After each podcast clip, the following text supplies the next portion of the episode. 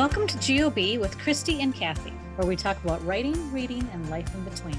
I'm Christie in South Florida. And I'm Cathi in South Dakota. We're two newbie writers who share our love of food, wine, and crime fiction.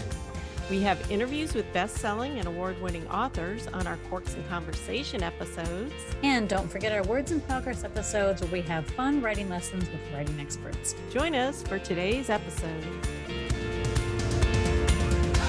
Welcome to Corks and Conversation with Ellie Marney. We are here with the New York Times best-selling and award-winning author Ellie Marney, all the way from Australia. Got to love that Zoom, Cathi. Her, her latest novel, The Killing Code, is a suspenseful historical mystery that features strong women front and center in an expertly plotted mind game of a thriller set during World War II and wartime Washington, D.C. It involves women code breakers, a vicious serial killer who is targeting government women, and even fits in a little romance. So I zipped right through this book, Cathi. I thought it was great. Yeah, me too. And it's got all the, all the things, like you just said, just all the great things. Look at that. Look at that cover too. Nice cover. Yeah, you can see if you look close, you can see the like the numbers, the the code. Yeah, behind it, it's killing really cool. codes in big red, but behind it is like the ripped up paper with like codes Yeah, written. yeah. So Yeah. yes, Christie, I can't wait to talk about this novel with her as well, among other things. So Ellie, welcome to the podcast. Great to have you. Hello, Cathi, and hello, Christie. It's really nice to be here from so far away. I know. You sound like you're just around the corner, but I know. before we got started, we were we got we got all excited and got started talking before we started recording, and we were comparing all of our current environments in South Australia, South Florida, and South Dakota. So yes. more more, right. more to come on that.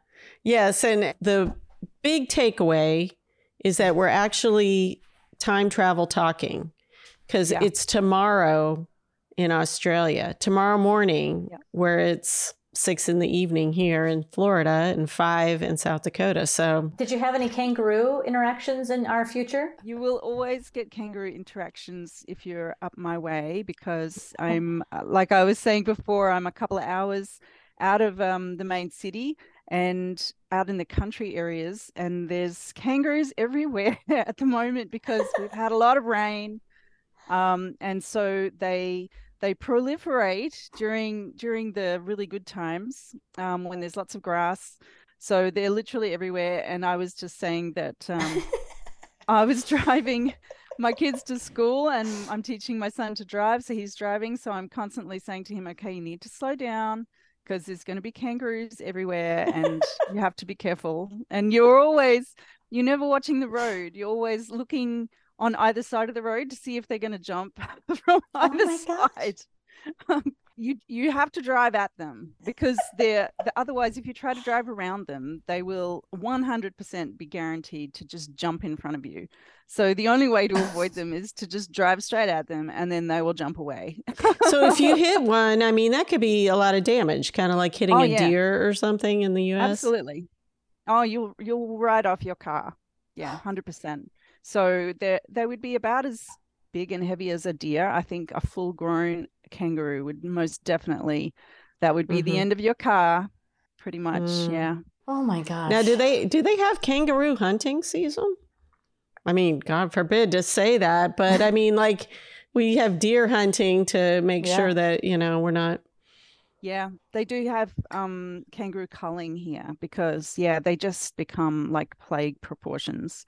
Um particularly in the farming areas. I know a lot of people who will Oh. who will um yeah shoot some kangaroo and Yeah. also you know it's it's pretty good quality meat too as well so i Mhm. know a lot of people who who will hunt for for kangaroo meat but um not so much around here but in the in the bigger more open spaces of australia you'll you'll get people who will hunt for Wow. kangaroo for sure Interesting. if you Wow. want some kangaroo steak or kangaroo sausages I have never had that. That's I haven't true. either. I've never even seen that as an option. I think I have ever. seen it an, o- as an option. Have option. you? Yeah. Now that you mention, I have seen it as an option. I mean, that's the same. I mean, we, I live in a rural area, and there are tons of deer. And on the Mhm. western side of our state, um, my husband's family has a ranch, and they have a huge problem with. Um, well, not a problem. They're beautiful and they're wonderful, but um, they have elk, just tons and tons of Oh. elk, and so there there is an elk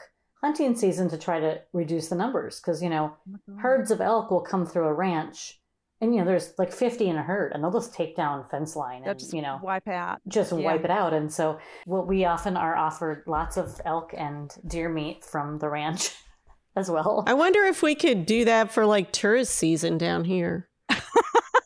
Oh, it took me a minute. I was like, I what did she am just say? totally kidding. we would never do that. Oh okay, I think it's now time to segue into the novel. let's let's ask some questions, Uh, okay? let's do that. Now that we've started talking about homicide, yeah. Yeah. Yes, exactly. That's what it was the lead in for the story, okay? Okay, so yeah, because now it's time to talk about serial killers. So that's ex- excellent timing. It is The Killing Code. This is how many novels have you written preceding this? Okay, so this is my 10th novel. Um, Wow. and Ooh. it's very strange because I'm considered a sophomore author with this book in the US, but uh, so it's only the second book that I've had published in the States. But yeah, I've been I've been in the publishing business for quite a while now. Nearly this so this is my 10th year. Wow. So this is my 10th book, my 10th year. Oh, well, so there you go. You're pretty prolific too. There you go. Yeah, it's a pretty wild pretty wild ride. Mhm. So let's just give everybody a little background on this particular novel, and I would love to talk about your other novels too, because this is a historical. It is, and it has such a interesting and unique point of view. I just, I think that's why Christie and I both loved it so much. There are some uh, young women working for the government during World War II in Mhm. Washington D.C., and that's a whole different world away from modern day, next day Australia, where you're at. No kangaroos there. So I'm so curious what made you write about code breakers during World War II in Washington D.C. Well, this is a very long story, so I'm going to try and give you the Reader's Digest version. Um, I have always uh, written a lot of historical crime. So the book that I released before, The Killing Code, None Shall Sleep, is set in 1982, and I'm I'm kind of fascinated with how that changes crime investigation. I mean, I know that you Hmm. read. You both read a lot of crime, um, and you know there's certain things that we kind of take for granted uh, in current criminal investigation, um, like being able to just send an email to um, a district attorney or a coroner or or contact people by phone, you know, anywhere at any time. And also some really basic things like fingerprinting and DNA, you know, identification and all those sorts of things. So what happens to a criminal investigation when you strip away some of that stuff? Um, so 1943, the book is set, and you know, there's no DNA um, identification of murderers. There's no way to fax a copy of some, you know, right. or whatever to another party to get corroboration. So I find all of that really, I find the mechanics of crime investigation when you take a lot of that convenient stuff away, I find it really mm-hmm. interesting. But I also became completely obsessed with code breakers after watching um, a British show, and I don't know if they have it in the States. It was called The Bletchley Circle, and it was released, oh, I don't know, maybe 2017, 2016. So it's about young women who work at the code breaking facility in the UK during World War II, which was called Bletchley Park. Okay. And it was in it was an incredible hive mind where they they started very early trying to break German codes like the Enigma code and that's where we get all the stories about Alan Turing from you know the imitation game and hmm look I mean it was an amazing place it was an amazing facility and there were thousands of women working there um, because 70% of the workforce was female because quite a lot of you know I mean the men Yeah, were the men were at war. fighting. Yeah. So there were a lot of very clever women working in um, Bletchley Park, and the Bletchley Circle series was about how 10 years after the war, a number of them get together again to help solve a, a crime, a, a murder that's occurred in their district. And it just completely fascinated me the idea of these women co- collaborating on and using their old skills you know that they mm-hmm. that they weren't allowed to talk about because um because you know you had to sign the official secrets act. You weren't allowed to talk about the work that you did during the war. So i thought well i mean because i write for teenagers my first thought is always well like this but what if it was teenagers? What if it was teenage girls doing this? And then i dug into it a little more and i discovered that actually um, the average age of the women who worked in code breaking uh, during World War II was 19. Oh, wow. So I thought, yeah. So I was like, oh, okay. So they were already teenagers, quite a lot of them. Mm-hmm. A lot of them were straight out of school or they were in the first year or two of teachers' college or, you know. It's before they, they had they... families and things like that. So, yeah. They were, and, and so I thought, um, I would dive into a little bit more. Um, we had code breaking facilities here like that in Australia during World War II. And I knew obviously about Bletchley Park, but um, there's a number of books written about Bletchley Park. So I was looking into what it was like for US code breakers. And I picked up this amazing book. It's up here on my shelf, actually, by a woman called Liza Mundy. Uh, she wrote a book called Code Girls that was released in 2017, where she just, you know, it's this big, thick book she's just dived right into what their lives were like and how they worked and the kind oh of work. Gosh. Yeah, it was incredible. I mean, were so you? Intense. I think you were just thrilled to find that resource when this uh, idea came. Oh my god, yeah. And then there was a line in the book, and said, "Oh, and then in, you know, the summer of 1941." The army decided to buy this facility to, to house all the code breakers and it was called Arlington Hall, and it was a former ladies' college. And I thought that's it. Oh, that's yeah. my entry to the story. Yeah, it worked yeah. perfect. yeah, so it was just luck. you know, when you mentioned the limitations on historical law enforcement, the first thing yeah. I thought about was there's a US writer by the name of Sue Grafton. I don't know if you've ever heard of her. Oh, she used to write wonderful mysteries, the alphabet mysteries that were all set in like 1982 to 1986 and she didn't ever move past that because in interviews she had said how much she enjoyed that limitation that you you know had to drive to the police station to talk to somebody and you had to drive to talk to that private investigator um, and that i think that is a really cool perspective yeah mm-hmm. It's really fun when you put those constraints on the people who are investigating and then obviously there's four girls in the killing code, and they're all investigating these um, murders, and they're trying to, you know, break the code pattern of a serial killer who's murdering government girls in Washington D.C. So not only are they applying their skills, but they're also very constricted by what they can do. Like they used to work seven days on and have one day off.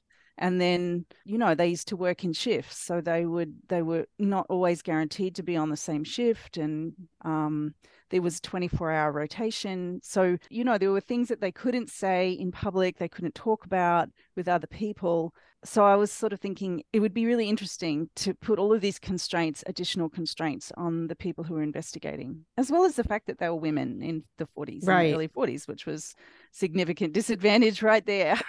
yeah. And so have you been to like DC or that area or? No, you're gonna. I was gonna say you'll be. You'll be like, oh my god, how did she write that? That's called research, right? yeah, well, I think some of the benefit might be because it is set in the past. So there's not a whole That's lot true. of people that are going to be around going, well, hey, that wasn't exactly like that because it was far enough back that, you know, you mm-hmm. get a mm-hmm. little bit of artistic license. you get a lot of artistic license with Arlington Hall, in addition to the fact that all the landmarks have changed from DC mm-hmm. in 43. Um, Arlington Hall is still owned by the NSA, so no one can go in there. oh, wow. So, in fact, it was really quite hard to find information about it, even online. Um, mm-hmm. And there's a, you know, there's a lot of restrictions still on what you can look at now. There were some very old photos of, you know, and some internal plans of what the grounds and the mansion of Arlington Hall used to be like back in the 40s when before it became uh, a, an army base, basically. Mm-hmm. So yeah, um, I I kind of have been a bit sneaky setting it in a place where no one's going to fact check yeah. me unless they work for the NSA and they go and visit Arlington. And then they probably can't say anything anyway. Yeah, so. they can't say anything right. anyway, right?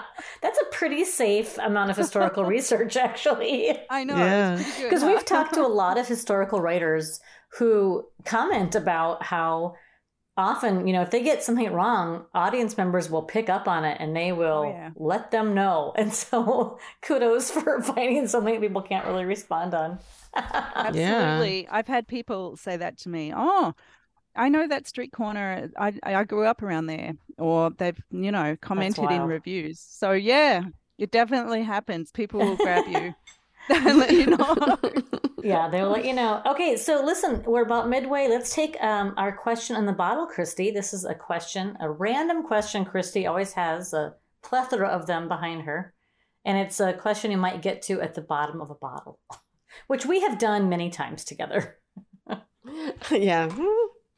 All right. Let's see what the question is today. All right. The question is if you had to start one new hobby, what would it be? It's a pretty sedate one. If I had to start a new hobby, what would it be? Oh, I have just decided to start a new hobby actually. Really? Oh, yeah? yeah because now that my children are grown up i have i have four boys um, oh my um, goodness yeah um, so that's been a very busy life yeah but my oldest boy has entered high school now and he's kind of okay to fend for himself and my two oldest boys are 20 and 22 so they're living down in the city working and studying now so i think it might be time for me to actually do something for myself, which would be really nice. Yeah. Um, what a concept. I know, right? Yeah. so um I was thinking I might start sewing. I'm gonna really? start sewing clothes. Yes, I know. Are you oh. gonna sew clothes for yourself or for other people? Yeah. Yeah. I don't think I, I don't think any of my sons would appreciate if I sewed clothes. um, but I will definitely try and um gonna try oh. out some simple patterns and try out some clothes. What's your first one on the list? What kind of piece of clothing? What kind of thing? Uh just like a plain shirt. But okay. I want to buy some nice fabric and stuff like that. Yeah. Because um because nice clothes are really expensive. So they are. Yeah. I yeah. that intimidates me. I can't even sew a button on well. I'm embarrassed to say. I mean, I can sew, I can get the button on, but I, what I'm really bad at is that final knot. Isn't uh, that terrible? Yeah. I totally understand. I grew up, my mother used to do some sewing when I was a kid. And, you know, I always roundly rejected all of the clothes that she slaved mm-hmm. over. Sure, of course. She was making them for me. And then I was scared to use the sewing machine for a really long time because she had an accident one day where she actually sewed through the nail of her finger into her finger. Ow! And, yeah, I know. So I was like, oh, okay, that's put me off using a sewing machine pretty much would. forever. um, but now I think you know I'm old enough, I'm grown up enough now, and I've recovered over from my trauma, and I think I might I might give it a shot. Face your fears. yeah, I'm very impressed by that because I'm intimidated by that. That sounds really hard to me. I'm I'm going to start small. I'll probably start with like handkerchiefs and then work my way up. yeah. How about you, Christie? Any new hobbies? I do not have any planned, but if I had to yeah. say today, I think I would um and I've thought about this before and dabbled, but I would like to learn how to play guitar. Ah, that would be awesome. Yeah. You yeah. can take it everywhere, you know, I could I can't really sing, but I could play. Oh, that's really cool too. Yeah. That is pretty cool, actually. I do. I love that. All right, I'm going to do guitar. It. Do right. it. I know. Let's check back in with the two of you next year. Christie can okay, play a song. Okay. a year from now, I'll be, my shit. I'll be strumming some some chords while you're sh- wearing your shirt. And what it, what is Cathi doing for her hobby? Yeah, what are you going to do? Oh, um, I will tell you the first thing that popped in my mind was I was recently on vacation um, on a beach, and there was a guy who was um, would take you out sailing on a small sailboat, and I've always wanted to learn to sail. Always like a Oh, little yeah. individual, like Oh. one or two person, like Mhm. you know, hobbycraft kind of sailboat. And um, my neighbor growing up used to, a good friend of my dad's, always would go out to the lakes and sail on his own. Just, and I just Mhm. thought that seemed so lovely, Mhm. and I would love to learn to sail. So that's that's All that is right, next hobby I would year. Yeah. I've got a I've got a friend, Amie Kaufman. She's an author of science fiction and fantasy, and she grew up sailing. And yeah, so she's totally into it. And yeah, it sounds kind of complicated to me, but Yeah. um, I think it could become one of those things that you get really into, that you get really addicted by. Yeah, Yeah. I would I would love that. I my husband um, was a pilot growing up. That's what his family did as a hobby. They owned a plane and they would fly all over the place. And, wow. and he's wanting to get back into flying. And so we were talking about the irony of that when we were on vacation. I was like, "Well, I'm going to go sail," and he's like, "Well, I'm going to go fly." I was like, "Cool. we'll see you in a few hours." yeah, so you need to you need to move to on a lake with a little runway a nearby, landing right? strip. Yeah, Yeah. yeah, yeah. It fun to think about the things that we can pick up and can learn, and, and it, that it makes me want to do it even more now. So Yeah. So let's go on with some questions because I wanted to ask you about the hashtag Love Oz YA Book Club that you co-run, and um, and I know that you mostly write YA thrillers. So I'm just kind of um, wondering in, how you got involved in all that and and why. Um, well, in about 2015, a whole bunch of YA authors and some uh, booksellers and things like that, we all got together and realized that we really needed to start, you know, encouraging local teenagers to read books that were local to them because we were getting a lot of input from teenagers saying that they were reading stuff from overseas, but there's some really amazing YA authors in Australia who seem to punch pretty well above their weight, you know, on the world stage. Um, so we sort of thought, well, it'd be really good if we could start advocating for that a little bit more and encouraging Australian young people to read their local literature. So we set up um, hashtag Love Oz as a way of advocating and promoting. And I set up the book club just on a whim, really. I was like, okay, well, I could encourage people to just read one YA book a month. Um, it wouldn't be a huge investment of their time, and you know, it might be a bit of fun. So now it's it's like nearly eight years or something later, and Oh, we've got like nearly a thousand people in the book club on Facebook. I mean, not everyone's Wow. participating every month. Yeah, I know. Now, do you Um, make uh, do you make your kid your sons be part of it? no, they would. They would not. Um, they would kill me. No, that I let them choose their own. kill me. they have their. I let them choose their own path as far as Mhm. books and reading go. They are actually all really into reading. Mhm. Um, and they they've even started reading some of my early manuscripts before. Sometimes I'll say, "Oh, okay, is this working?" And then I'll give them the manuscript. and- Wow. yeah, and then they can give me some feedback on it, which is really cool. yes, cool. for sure. Yeah. Mhm. Um, I think for the Love Oz YA book club, it was just a way of highlighting the local books as well that ha- are coming out. And also there's an old, there's a lot of old historical novels here by people like uh, Ruth Park and Brian Caswell, um, and you know, the, um, Victor Kelleher. I mean, you guys may not have heard of these authors, but they're kind of part of the history of Australian literature and YA Mhm. literature here. So we're kind of trying to raise a bit of awareness about that and have a bit of fun with it. Yeah. Cathi and I are both writers too, and the novel that I'm actually editing right now is YA.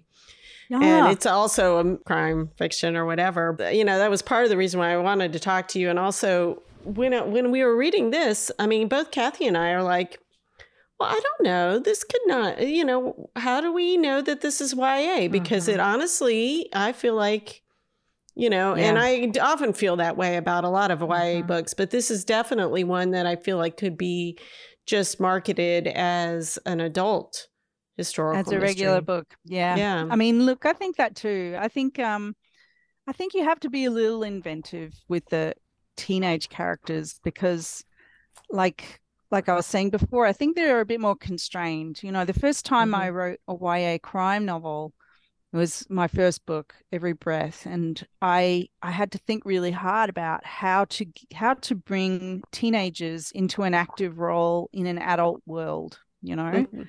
Mhm. Um, and in some ways, I think it's easier writing historical because teenagers were already kind of acting like adults in 1943. You know, a lot of them Right. were working outside the home, they had jobs, they married very young. Um, A lot of them were off at war. So it didn't feel like there was as much of a partition between teenagers and adults in the same way that there seems to be today. Yeah, it in this book, you know, I was thinking, oh, four teenage girls, like you say, nineteen-year-old girls, but these these women are they're full adult women Yeah.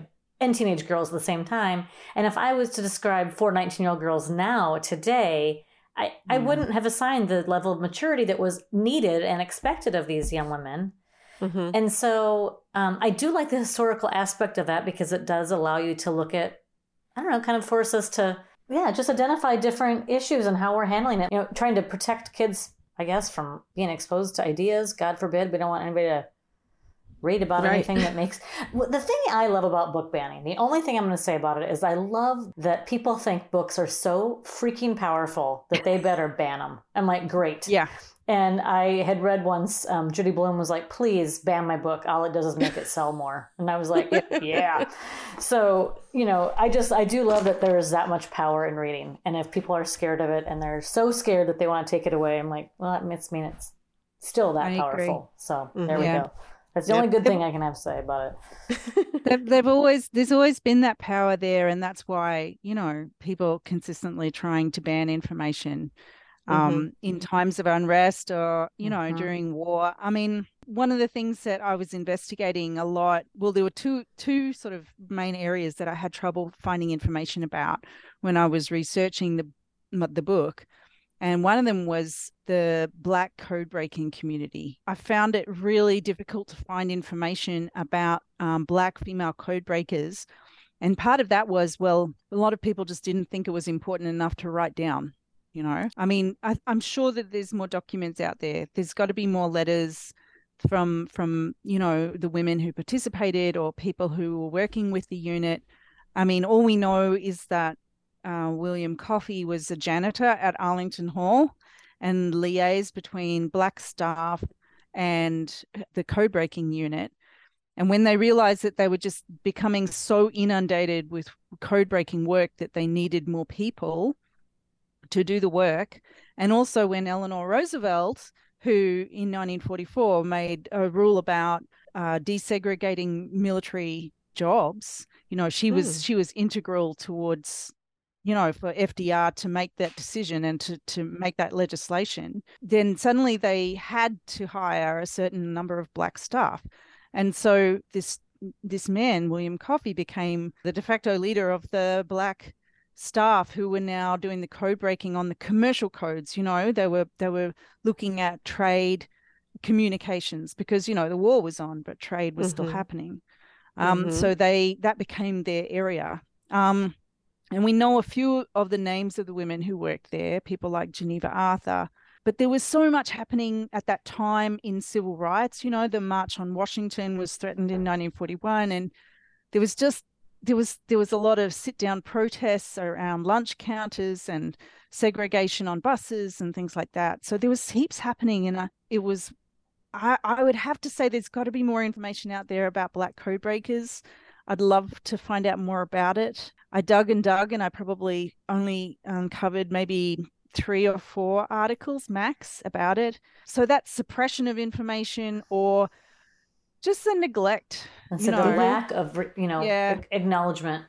mm-hmm. lack of acknowledgement. Somebody knows it, but you you worry about people aging out of of the ability to do those interviews. Yeah. You know, at this at this point, hundred percent. Yeah, yeah, that's right. Oh They're gosh. just getting a bit too old. Yeah. Um, a lot of people have passed away, so yeah, it's it's already quite hard to get some of that information down.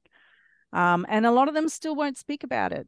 You know, that was the right. other thing when they signed the act, the Secrets Act they they took that very seriously you know they didn't expect to be rewarded there was no expectation mm-hmm. of recognition from the work that they did and so they were happy to keep that secret the people who worked in code breaking um, and a lot of these women just even when those regulations were relaxed they just had gotten so used to not talking about it that they just it was something that they didn't yeah. discuss mm-hmm. um, and queer women as well working mm-hmm. in the military and working in code breaking facilities. I get asked all the time, "Oh, why did you write a sapphic romance into this book?" And it was like, well, I don't know. You've got thousands of women all living yeah. and working like on the same premises. of course, it's going to happen.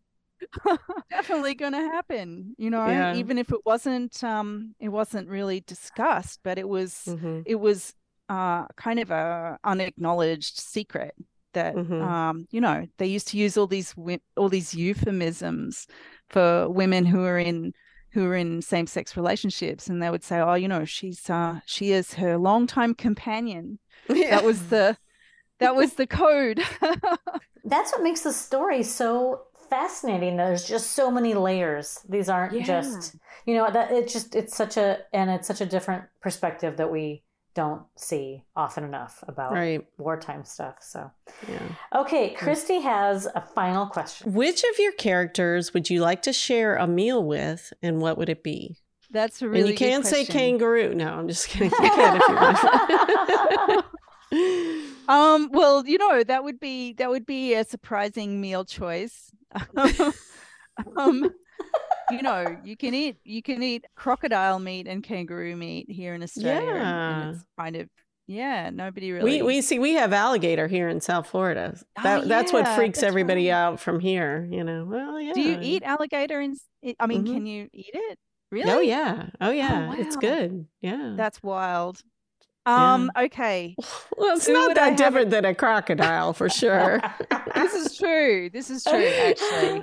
um. Okay, okay. Well, I'm not going to choose kangaroo or crocodile for the meal.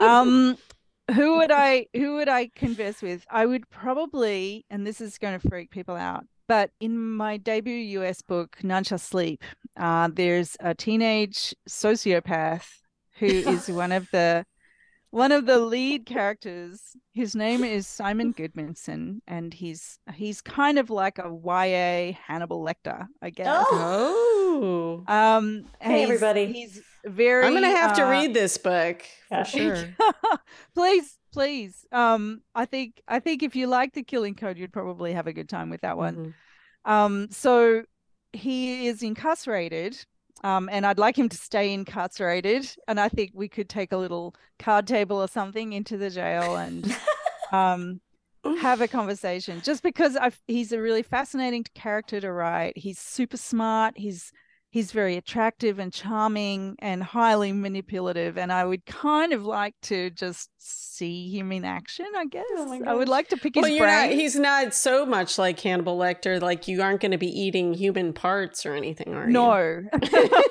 no no we wouldn't do that we would have okay. very some some really nice wine and mm-hmm. you know so, some really nice um french cuisine i think okay for oh. simon very nice I think he would enjoy that very much after the deprivations of being in jail. yeah, the whole jail thing. okay. All right. So, Ellie, when our um, U.S. listeners want to find out more about you and your previous novels, where should they go? Um, okay. So they can go to my website, um, which is, you know, www.elliemarney.com. Um, and, you know, I, all my books are on Goodreads. Um, I'm also on Twitter, which is hmm. kind of uh, dropping off a little bit now, but um, I guess I had a lot of fun on Twitter, but now I'm kind of transferring my attentions to Instagram and TikTok. So I'm at or Ellie Marney Author on TikTok. Um, so yeah, I look, I'm on everything. That's what you've got to do these days to Uh, Yeah. you do. an author. You're you've got to be on all the platforms. You've got to be on all the things. Gotta be out there.